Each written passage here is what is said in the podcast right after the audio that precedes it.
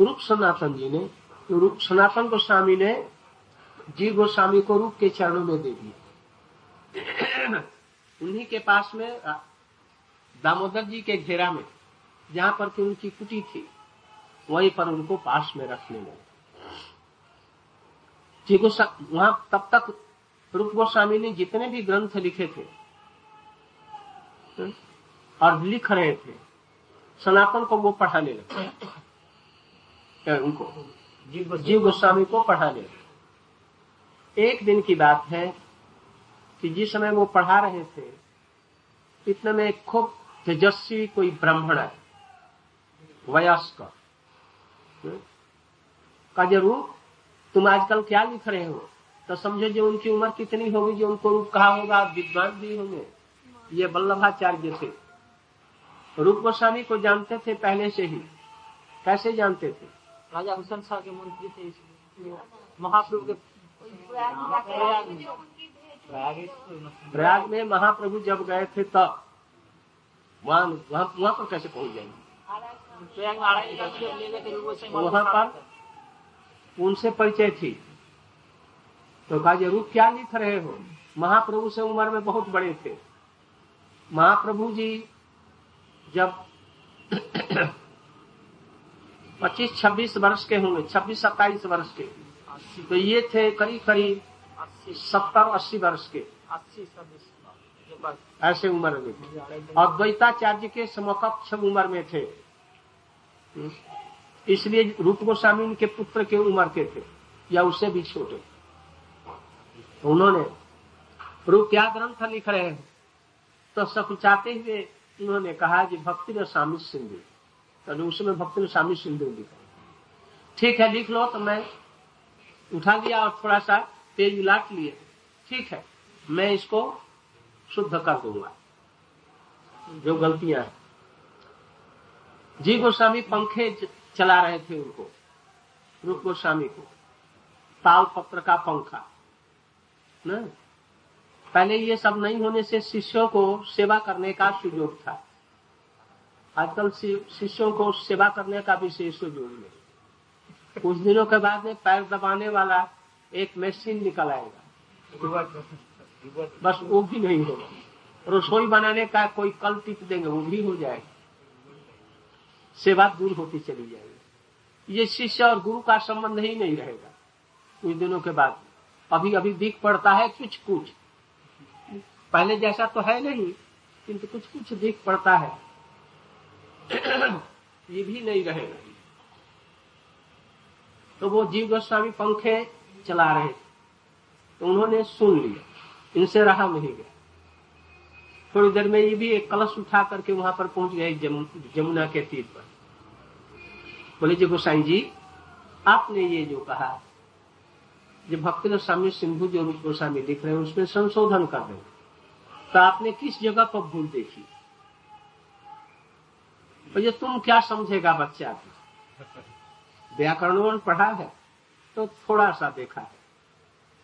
तो तुम क्या समझे? नहीं, थोड़ा सा बतलाई तो दीजिए। बस आरंभ हो गया तर्क। उन्होंने कोई भूल दिखाई उसमें से। और बस बात बस दोनों में तर्क छिड़ गया। जी गोस्वामी ने उसको ठीक स्थापित किया, वो उसका खंडन नहीं कर सके। निरुत्तर हो गए। बोले बात तुम अच्छा भी का लड़का है तो? इसके बाद में वो लौट आए। जी गोस्वामी, उनसे, रूप गोस्वामी से पूछा, वो जो बालक तुमको जो पंखा कर रहा था, वो कौन था? मेधावी लड़का है तो। बहुत बुद्धिमान और शास्त्रज्ञ है। तो जी उन्होंने कहा बड़ी दिनता के साथ में हाथ जोड़ करके उनको कहा ये हमारे छोटे भाई का लड़का शिष्य और मेरा शिष्य भी यही बात नहीं बहुत बुद्धिमान विद्वान लड़का प्रतिभाशाली लड़का भविष्य में बहुत ही प्रसिद्ध व्यक्ति तो वो चले गए तो जी रूप गोस्वामी ने सोचा ये कुछ गड़बड़ किया इसे तो वो पानी जब लेकर के आए कलश से तो उन्होंने पूछा तुम इतना धैर्य तुमको नहीं है, ये वृद्धा विद्वान ब्राह्मण, और हमारा संशोधन के लिए, हमारा मंगल करने के लिए आए। अब तुम सह न सके, और उनसे वाद विवाद कर दिया? तुम्हारा स्वभाव कुछ उग्र घर जाओ। में, जाओ पूर्व देश में, पूर्व देश का घर नहीं कहा, पूर्व देश में चले गए। जी गोस्वामी, उनकी आज्ञा का उल्लंघन कभी नहीं कर सकते थे। यदि कोई गुरु के आदेश को उल्लंघन करता है तो कभी परमार्थ में जा ही नहीं सकता। यदि कोई व्यक्ति कहता है, जी गुरु जी मैं आप तो हमें जानते नहीं है। आप हमें जानते नहीं है कि मैं कैसे कैसे रहता हूँ? और क्या करता हूँ? तो ये क्या हुआ?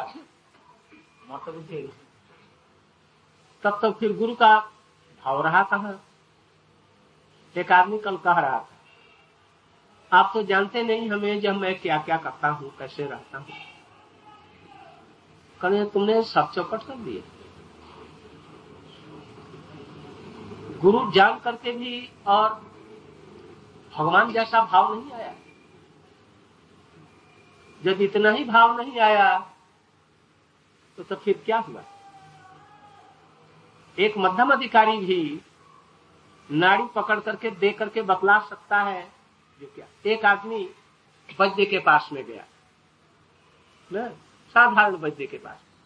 उसने देखा जी ये दुबला पतला है। खूब दुबला पतला। तो उसकी उसको नाड़ी तो झूठ झूठ को देखता है। वो पहले जानता है इसका पेट खराब। नाड़ी देखता कहता तुम्हारा हजम नहीं होता है ठीक से। बात ठीक है। अच्छा ये तुमको यहाँ पर गैस बनती? नाड़ी पैसे और आँख बंद करके देख रहा है। और जितने जब उससे होते हैं ना, वो सब कुछ बतलाए। ये तो सब जान लिया। वैसे मध्यम अधिकारी एक वैद्य है।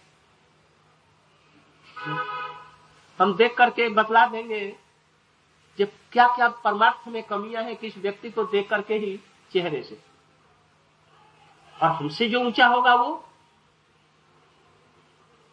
तो, तो हम लोग का भी नाड़ी नक्षत्र दे करके बतला देगा। हम्म? इसलिए ये कहना सर्वथा ये ऐसा कभी मत समझना। गुरु जी हमारे जैसे एक मनुष्य है, हमारे मन की भावनाओं को नहीं जानते। हैं उनको जो जानना है वो देख करके सकल सूरत से ही वो बतला देंगे। तुम्हारे एक विचार को टटोल करके देखेंगे, एक हड़िया में एक चावल पक गया कि नहीं? एक पक गया तो और एक कच्चा है तो अभी कच्चा है। और ये इसमें ये ये गड़बड़ी है, बतला देंगे वो सब। इसलिए गुरु जी को मत बुद्धि कभी मत देखो। भले ही वो मध्यम अधिकारी के हो, जैसे भी हो, उनके प्रति कर्मी अपने गुरु को भगवत स्वरूप मानता है तो हम अपने गुरु को जो भक्तिमान है, उनको सर्वज्ञ नहीं मानेंगे? ज़रूर मानना चाहिए। नहीं तो परमार्थी सिद्धि नहीं। जीव गोस्वामी ने बतलाया है आगे चल करके, भक्ति संदर्भ में। पहले जो गुरु कर लिया जाता है, लोक समाज को देख करके वो व्यवहारिक गुरुकरण होता है। व्यवहारिक। जब आगे ऊपर उठ जाए और श्रवण करते करते उसको ये विचार हो जाए, अरे ये तो व्यवहारिक गुरु है, लौकिक गुरु है, परमार्थिक गुरु नहीं है। तो उसको क्या करना चाहिए? क्या करेगा? उनको प्रणाम करके कहेगा। उनको यथा योग्य सम्मान देते हुए परमार्थी गुरु करेगा। और यदि परमार्थी गुरु नहीं करेगा तो उसका परमार्थ नहीं होगा। इसलिए ये सब का गुरुओं का स्तर विचार ये सब भक्ति संदर्भ में उन्होंने ये सब किया। यहाँ पर गुरु सुशूषणम है गुरु से मंत्र दीक्षा लेना है वहाँ पर ये सब निकला है। तो गुरु के आदेश को उल्लंघन ये जीव गोस्वामी कदापि नहीं कर सकते थे। इसलिए पूर्व देश की चले माने वहाँ से तब पूर्व में चले गए। और जहाँ पर नंदगांव है गाँव यहाँ पर कि उनको कुबेर के दूतों ने कुबेर के न किसके? हाँ के। उनके दूतों ने उनको पकड़ लिया था नंद बाबा को वहाँ पर। चले गए और क्रोकोडाइल क्रोकोडाइल मैंने क्या। मगर। मगर के गुफे में जाकर के वहीं पर रहते थे। मगर रहते थे सब। अभी कुछ दिन पहले तक वहाँ रहते थे। अब सब नहीं। वहीं पर खंदरी में चले जाते बैठ करके वहीं पर अकेले मिलते रोया करते, भजन माने क्या है? बस गुरु जी का स्मरण करके रोया करते, उनके स्नेह से मैं वंचित हो गया। रोया करते। खाना पीना छोड़ दिया दुर्बल हो गए कुछ दिनों में, चमड़ी पर परख पड़ गई और एकदम रुग्ण बन गए। सनातन गोस्वामी पंद्रह बीस दिन के बाद में उस स्थान पर घूमते घामते आए। लोगों ने कहा कि बाबा अरे हम लोग तो तुमको बड़ा भजनानंदी समझते किंतु तुमसे भी भजनानंदी हमारे गाँव में एक छोटा सा लड़का आया है। दिन रात राधे कृष्ण कहता है रोता है और कुछ नहीं देने पर भी नहीं खाता है। कभी सोता नहीं। दिन रात उसी में लगा रहता है। ऐसा तो हमने कहीं नहीं देखा। समझ गए जैसे यही जी जीव होगा। वो खोज भी रहे थे। इसलिए जीव गोस्वामी के पास ले गए तो जीव रोने लगे ये भी रोने लगे। इसके बाद में? लौट। रूप गोस्वामी के पास में गए पूछा कि जीवों के प्रति गुरु का क्या कर्तव्य है? वैष्णव का संतों का क्या कर्तव्य है? वैष्णव लोग हैं उनका क्या कर्तव्य है? उन्होंने जीवे दया। जीवों के प्रति दया कर जीवे दया तो तो आपने ऐसे सुलक्षण युक्त शिष्य को आपने प्रत्यक्ष कर दिया। जीवे दया तो परम धर्म जीवे दया आप जीव के प्रति दया करना चाहिए परम धर्म है और उसको आपने दूर कर दिया, दोष है तो उसका संशोधन कर लेना चाहिए। मैं आदेश देता हूँ उसे जल्दी से बुलाओ। ये सुनते ही रूप गोस्वामी उसके लिए रोने लग गए। बहुत स्नेह करते थे। बस सनातन गोस्वामी को ले आकर के और उनकी गोदी में बैठा दिया। अब गुरु शिष्य दोनों मिलकर के खूब रोए। इसके बाद में जी सनातन रूप गोस्वामी ने उनका उपचार करवाया। बड़े बड़े वैद्यों को मथुरा से दिखलाया और धीरे धीरे धीरे स्वस्थ होने लगे। जब स्वस्थ होने लगे, समस्त ग्रंथों को जीव गोस्वामी को दिया, संशोधन करो। और देखो। इस तरह से जीव गोस्वामी को स्नेह के साथ में अपने पास में रखा, राधा दामोदर गई थोड़े दिनों के बाद में गोपाल भट्ट गोस्वामी जी ने। रूप गोस्वामी ने महाप्रभु से प्रयाग में जो कुछ सुना था और सनातन गोस्वामी ने सुना था काशी। काशी में। संबंध अविधेय प्रयोजन तत्व के संबंध में। जीवों का क्या संबंध है भगवान उसके साथ में या इस जगत में? इस जगत से जीव का, हमारा, कितने दिनों का संबंध है? पहले तो ये बात। कितने दिन का संबंध है? हम घर बाँध बना रहे हैं कितने दिनों के लिए? विवाह कर रहे हैं कितने दिन के लिए? लड़कों के साथ में उनके लिए संपत्ति की व्यवस्था कर रहे हैं कितने दिनों के लिए? ये संबंध अनित्य है। कृष्ण के साथ ही संबंध हमारा नित्य है। ये बदल जाएँगे हर जन्म में, वो नहीं बदलेंगे। जीवात्मा का स्वरूप नित्य कृष्ण दास। वेदांत में, समस्त शास्त्रों में, भागवत में सर्वत्र ऐसा ही बतलाया गया है। इसलिए इसके संबंध में जो कुछ सुना, जीवों का जो कर्तव्य अविधेय और अविधेय का क्या तात्पर्य है? पर्यवसित प्रयोजन तत्व में होता है प्रयोजन कृष्ण प्रेम है। कृष्ण प्रेम कहने से यहाँ कृष्ण ही एक मत समझ लो। कृष्ण के प्रति जो प्रेम है वो प्रेम हमारा प्रयोजन तो कृष्ण के प्रति चार प्रकार पाँच प्रकार का प्रेम होता है। शांत दास सख्य वात्सल्य और मधुर स्थायी भाव वाले। ये इन प्रेमों में से मधुर रस ही सबसे जीवों के लिए मूल प्रयोजन है। ये सब बतलाया दोनों जगहों में। सनातन गोस्वामी को वैदिक भक्ति और उस गोस्वामी को रागानुगा भक्ति बतलाया। और गोपाल भट्ट गोस्वामी ने इन लोगों से ये सब सुना, सनातन गोस्वामी और गोस्वामी से। वो भी इनको शिक्षा गुरु मानते थे। रूप सनातन। को और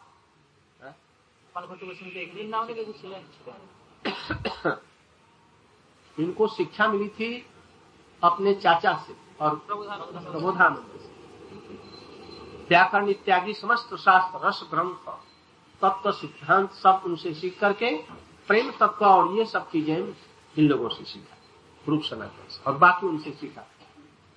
गोपाल भट्ट जी संबंध अविधेय अप्रयोजन के विषय में वृद्ध वैष्णवाचार्य मध्वाचार्य इत्यादि रामानुज और उन लोगों के संप्रदाय में जो थे उन लोगों से जो कुछ ग्रंथों के माध्यम से चयन किया किंतु चयन किया था किसी विषय के रूप में नहीं इधर उधर थोड़ा सा. नोटबुक जैसा वही जी गोस्वामी ने इनसे पढ़ा, किससे? गोपाल भट्ट गोस्वामी से। ये उम्र में बड़े थे और पहले से ही विद्वान आदमी। व्याकरण के भी, मैंने ये लोग अद्भुत विद्वान थे छो गोस्वामी। उनसे पढ़ा और उनके नोट को भी ले लिया। और नोट को लेकर के और उसी का विश्लेषण करके संबंध अभिधेय प्रयोजन तीन रूपों में उसको बांटा। और बांट करके फिर संबंध में उन्होंने नोट को कर करके और उसको बृहद किया। और रूप सनातन के विचारों को लेकर के भी उसमें बृहद भगवतामृत का विचार भक्ति स्वामी सिंधु का उज्जवल लीन मणि का और उनके समस्त ग्रंथों का विचार लेकर के सबसे पहले संदर्भ की रचना की। संदर्भ माने होता है? टीका पेटिका माने कोई अमूल्य रत्नों की जो पेटी होती है उसको कहते हैं संदर्भ। उनमें पहला जो चार संदर्भ है तत्व भगवत परमात्मा। परमात्मा और कृष्ण संदर्भ ये चार संबंध में चार तत्व में संबंध ज्ञान का विचार। जीव क्या तत्व है? जगत क्या तत्व है? माया क्या तत्व है? जीव का प्रयोजन क्या है? ये सब जितने संबंध तत्व हैं इसका ये चार संदर्भों में दिया। तत्व संदर्भ में प्रमाण प्रमेय का विचार किया। प्रमाण प्रज्ञा प्रमाण माने क्या? किसी भी बात के लिए हम जो सुनेंगे तो किसके बात को हम प्रमाणिक मानेंगे? एक लड़का आया और कहा, छोटा सा बच्चा दौड़ता हुआ है। होली गेट में आग लग गई और वो जल गया। इतने में एक कोई वृद्ध सज्जन आए यहाँ। उन्होंने कहा कि एक चाय के दुकान में थोड़ी सी आग लग रही थी तो वो उसकी थोड़ा चाय की दुकान में थोड़ा सा वो जल गया, उसको बुझा दिया, कोई बात नहीं है। अब किसकी बात मानी जाए? उस बच्चे की बात माने, ना वो जो पीछे से जो आदमी प्रौढ़ आया, उसकी बात मानी जाएगी। जो पीछे से आया और अधिक उम्र का, विचारशील मालूम पड़ा, उसकी बात तो विचार करेंगे। इसी तरह से बहुत तरह की बातें, ये संसार सत्य है। ये हम मनुष्य है, ब्राह्मण है, ये सप्त है। ये मेरा घर है, ये मेरे बाप और वंशधरों की ज़मीन का मैं अब मालिक हूँ। इसके लिए मैं प्राण भी दे दूँगा, किंतु एक इतनी भी इंच ज़मीन नहीं छोड़ूँगा या संपत्ति नहीं छोड़ूँगा। एक तो ऐसा कहा इसके लिए मामला, मुकदमा, मारा, मारी, लड़ाई, झगड़ा सब करूँगा। एक आदमी ये कहा एक आदमी कह रहा है भाई, ये अनित्य चीज़ें इसके लिए न करके। तुम कुछ आत्मा के लिए, भगवान के लिए कुछ करो, वो स्थायी चीज़ ये मत करो। अब दोनों की बातों में किसकी बात सुने? ये जी गोस्वामी ने विचार किया जे हम भगवान के संबंध में, जीवात्मा के संबंध में, संसार के संबंध में, उनके साथ में जो संबंध है, इसके संबंध में जो प्रमाणिक बात है किसकी बात पर हम विश्वास करें और न करें? जी गोस्वामी ने कहा, वेद के ऊपर में तुम निर्भर कर सकते वेद की प्रमाण ही शब्द ही एकमात्र प्रमाण है और कोई भी प्रमाण प्रमाण नहीं जो देखते हैं वो भी भूल हो सकता है, किंतु वेद की बात झूठी नहीं हो सकती। पायखाना पायखाना है, वो अपवित्र है। हाँ? चाहे किसी का भी पैख कुकर का पैखाना है, गधे का पैखाना है? सुअर का पैखाना है, आदमी का पैखाना जितना ही आदमी श्रेष्ठ होता जाएगा, उसका पैखाना और गंदा होता जाएगा। सबसे खराब पैखानों में से सबसे पैखाना किसका है? मनुष्य का। और लोग तो घास फास खा करके टट्टी करते हैं। और मनुष्य अच्छी अच्छी चीज़ों को, राबड़ी खोआ खा करके ऐसा गंदा करता है कि उसके दुर्गंध के मारे रहा नहीं जाएगा सबसे पवित्र किंतु शास्त्र कहते हैं कि भाई, पैखाना होने पर भी गोबर जो है, बहुत मूल्यवान और महापवित्र है। अपवित्र होते हुए यदि कोई छू दे इसको, पवित्र बन जाएगा। गोमूत्र बहुत ही शंख हार अपवित्र होता है, किंतु अब लोगों ने इसका अनुसंधान किया, देखा कि सचमुच में किरासन का तेल ले लो। नहीं जा रहा। गोबर ले लो और थोड़ा सा क्या होगा? इसी तरह से जितनी भी अपवित्रता हो, गोबर दूर कर देता ये वेद में लिखा। क्यों? भगवान के द्वारा ये वेद बना हुआ किसी पुरुष के द्वारा जिसका निर्माण नहीं हुआ, जो विश्व की सृष्टि करने वाले हैं, उन्होंने, उनसे ये वेद पैदा हुआ, उनके नाक के स्वास्थ्य इसलिए भगवान के द्वारा जो कुछ भी निकला है, वो प्रमाणित अब भगवान के निस्वार्थ से निकला वेद। और गीता निकली। अब दोनों में कौन अधिक प्रमाणित होगी? गीता। भोग वाला उनकी वाणी है इसलिए ये और इसीलिए कहते हैं कि जितने भी प्रमाण है उसमें शब्द प्रमाण। इसके अनुगत यदि प्रत्यक्ष अनुमान इत्यादि हो ऐतिह्य आर्स ऐसे प्रमाणों में, श्रीमद भागवत वेदों में भी ये प्रमाणित अधिक है। इसलिए भागवत जैसा कहेंगे, वैसा ही हम ग्रहण करेंगे अपने जीवन कोई भी चीज़।